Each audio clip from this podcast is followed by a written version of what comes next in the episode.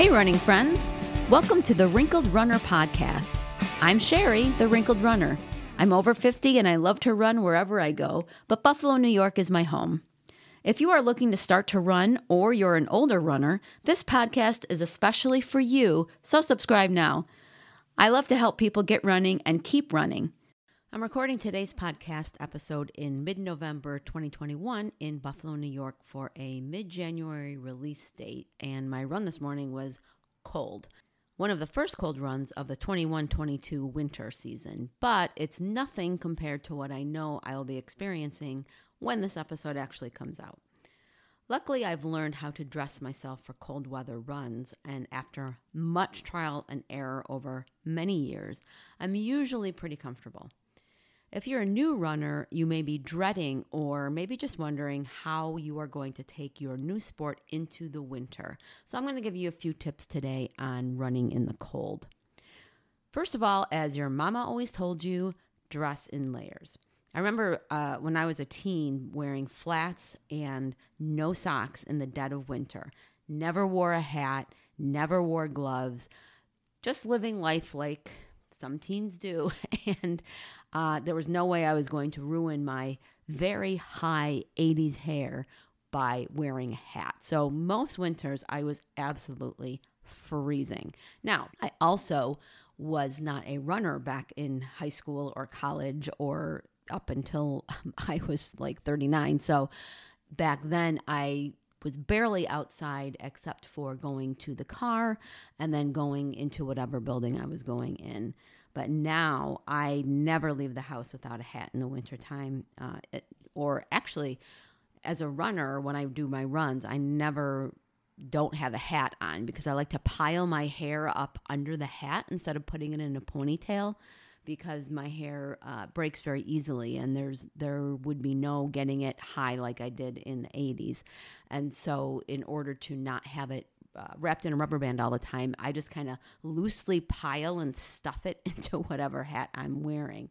So getting back to the layers, the tech clothes or the sports clothes that are made now are much thinner than normal clothes. And so you don't feel like the Stay Puft Marshmallow Man when you're running down the street. So my suggestion is to invest in some of this gear that is thinner but is actually made for the cold. I tend to want to run warm, so I want to feel I'm a little warmer on a run rather than too cold. So if it's 40 degrees or cooler, I usually wear a base layer and then another layer with a jacket over that. I know I will warm up quickly after a few minutes, but I do like to skew too warm. Now, Going Running Wisdom says to add 10 to 20 degrees to the temperature to gauge what you're going to feel like on the run. So, because I like to run warm, I only add 10 degrees. And then Dave, he likes to run on the cooler side. He likes to feel cooler. And so he will add 20 degrees to what the temperature is outside. He was still wearing shorts for weeks longer than I even would consider it. When you do your math before you go out, pay attention to what the real feel number is. So take a temperature like 45 degrees. That can feel really warm if the sun is shining, or really cold if there's wind and it's cloudy. So if you need to step outside before you head out, go ahead and do that. Sometimes I do it because I'm just not sure what it's going to feel like. It's better to add or subtract clothing or layers while you're home than wish you did something different when you're on the run. All the different apps and things will tell you what the real feel is. So, for example, this morning, the temperature outside was 38, but the real feel was 33. So, I had to dress as if the weather was going to be 43, not 48, which, even though it's a five degree difference, in that range, that makes a big difference for me in what I'm going to wear. It can be hard to determine what different conditions are going to feel like, even at the same temperatures. And so I like to write down in my running journal what I wore and if I would do anything differently the next time. So this has built me a personal cheat sheet, so to speak, of what to wear for different runs depending on the different circumstances that are outside. If you include your warm up before you head out, your body will literally get warmed up before you are even outside.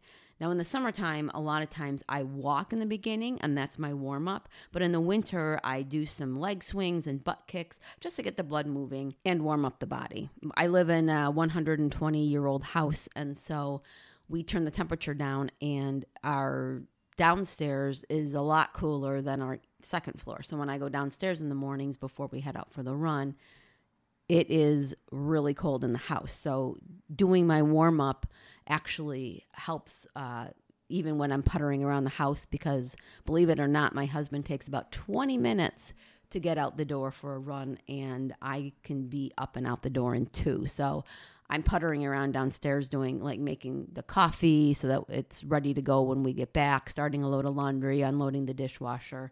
And in this winter, I'm pretty cold. So doing my warm up also before we go out just gets my body all warmed up and ready to go. Other things to consider if there's like a blizzard outside, I live in Buffalo, so that's a possibility, or it's just snowy, icy weather and we're supposed to run before the sun comes up. I will switch my run either to later in the day when the sun is out and it's a bit warmer or until the next day. Drivers are not paying attention, even in the best of circumstances. And for bad weather, it means they're really trying to concentrate on hopefully not sliding on the ice. And if you are crossing the street when the snow is blowing around and they slide, well, I mean, I don't have to describe what could happen. You need to be safe. Just, you know, don't don't sacrifice yourself just to get out for a run, uh, especially when it's dark, people are commuting, and if it's really raging outside, and you can, you're pretty sure drivers are not going to be paying attention because they're going to be uh, working on just trying to stay on the road. It is better to go out when it's light and things calm down outside. Now you can get tracks to go on your sneakers to help with the slippery ice and snow. Yaktrax are one brand that you can look into, and there are other ones as well. Just make sure that you're looking at the description, the conditions that these things are for. Some are made to only be on snow and ice. And so if you, like, we run in the city and sometimes uh, we have snow and ice, but then in that same run, we'll be running on pavement and road and, and cleared sidewalk. And some of those things, the tracks that are made to put on your sneakers are only made for ice and snow. And so that if you start running on the pavement, you break off uh, the little things that are keeping you on the ice and snow. So just make sure, just read the description before you buy something, that it is made for all the conditions that you're going to be running on. Make sure you're protecting your hands, your feet, and your head. Cold weather holds the blood and the warmth in your core to protect your heart. And so your extremities are going to be exposed and they're going to get cold and they're going to be in trouble faster than obviously your torso area. So wear a hat that covers your ears. When it gets really cold, I'm wearing a base layer glove even inside of a running mitten. Now, if I get warmer as the run goes on, I can always take that mitten off and still have my hands protected with that base layer glove. Longer wool socks can also be a lifesaver if you land in an icy puddle, which here in Buffalo happens a lot more than I wish it did in the wintertime. And I also wear a neck warmer that I can pull up over my face in windy conditions. Now, one thing about jackets look for cold weather running jackets and make sure it has pockets with zippers because if I do need to take off a layer of glove, I want a pocket to be that I can close. It's a pain to get home and realize that one of your gloves is missing and I didn't notice that it fell out of a pocket. I also keep a handkerchief in my pocket, not a tissue, an actual handkerchief. I bought a pack of 10 and they are just for running because in the winter I have to blow my nose when I run like every five minutes. And the sturdy handkerchiefs work much better than the flimsy tissues do. And then I can just toss them in the wash and they're good to go. Another thing I do when it's time to purchase a new winter jacket is tie it around my waist. When it's just starting to get colder and I may only need the jacket for the first part of a run, I'm going to remove it and tie it at my waist. And I've had some where the arms slip and slide and they come right out of the tie. So that is something I actually check when I'm in the store purchasing a new one because, you know, that purchase is going to last me for several years and I want it to have the zippers, like I said, and be able to tie it around my waist if I want to. I'm going to link you in the show notes to one of my first YouTube videos where I share how I tie my jackets so I can do it without unzipping them all the way, and it's a much more secure fit when I'm running. If you have any health conditions, make sure you are asking your doctor if running in the cold is okay for you. If you're new to the sport, he or she will want to know that you are starting to run, and you need to know for certain that you are clear to go out there when the thermometer dips. There are certain conditions that can be made worse being in the cold. So just check with your doctor and make sure that that is something that they want you to do. On longer runs, I still take water with me. I marathon train, usually I have to start in January for my spring marathon, and I need to have my water bottles. Uh, you're still sweating and losing fluid, and that needs to be replenished. So, even though you may not feel like you are thirsty or that you are sweating, you actually are. And that leads to another thing to keep in mind. In the winter, a lot of the places that you may have used to go to the bathroom in the summer might be closed for the season.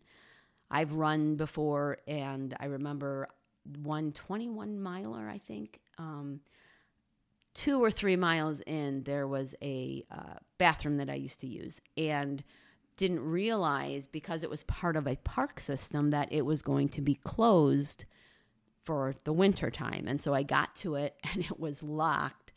And I had to run the 21 miles having to go to the bathroom because in the summertime, a lot of times if I have to go and there isn't a bathroom around, I sweat so much that I just don't have to go anymore. But in the winter, that's different. And so just keep in mind that bathrooms that you may be used to stopping in the summertime may not be available in the winter which also goes into making sure that you're planning your routes well.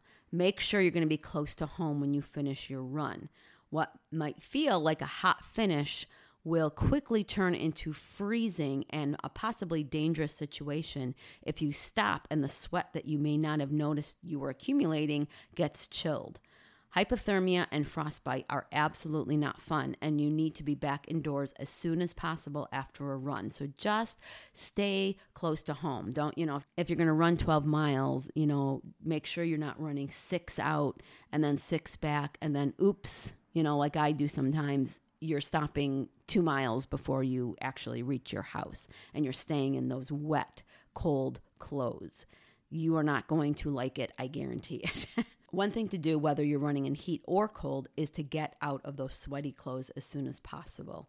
You might lose too much heat in the cold weather if you keep them on, and it's also not great for women to be exposed to those wet clothes for too long.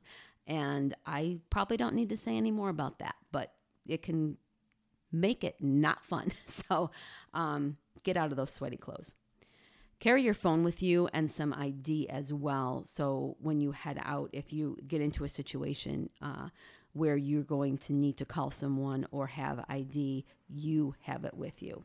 One benefit of wearing a jacket that we don't have in the summer is it is easier to carry those things without too much trouble having your phone, even if it's just having the ability to get an Uber if you need to, is a benefit of having that with you. If all else fails and it's a terrible day to be outside, consider switching to a treadmill or doing another form of cardio until you can safely head out. Winter runs can actually be fun, beautiful, and you know, there's far less people outside, so you don't have that to deal with either. This week's website focus is the Runner's World What to Wear tool. It even asks you whether you want to be warm or cool, so give it a try on your next run. Check the show notes for the link. Next week, I'll be explaining what age grading is. If you have raced or if you intend to, there is a way to see how you are competing on a more even playing field with everyone of all ages. I hope you enjoyed today's episode. If you know another runner who could benefit from today's topic, go ahead and share it. Do you have any running questions? You can ask me. Email me at sherry at wrinkledrunner.com, and if I can't answer your question, I will do the research to find the answer and share it with you. The questions I get from listeners like you help me develop episodes, so please don't be shy. You can sign up for my once a month newsletter using the link provided so that you can have all the Wrinkled Runner resources from the past month all in one place. I also have opened up my virtual coaching in addition to coaching one on one with those in the Buffalo, New York area. So head to my coaching page on the Wrinkled Runner website, which I will, of course, link to, and check out how we may be able to work together. Until next Monday, thanks for listening, and I'll see you on the run.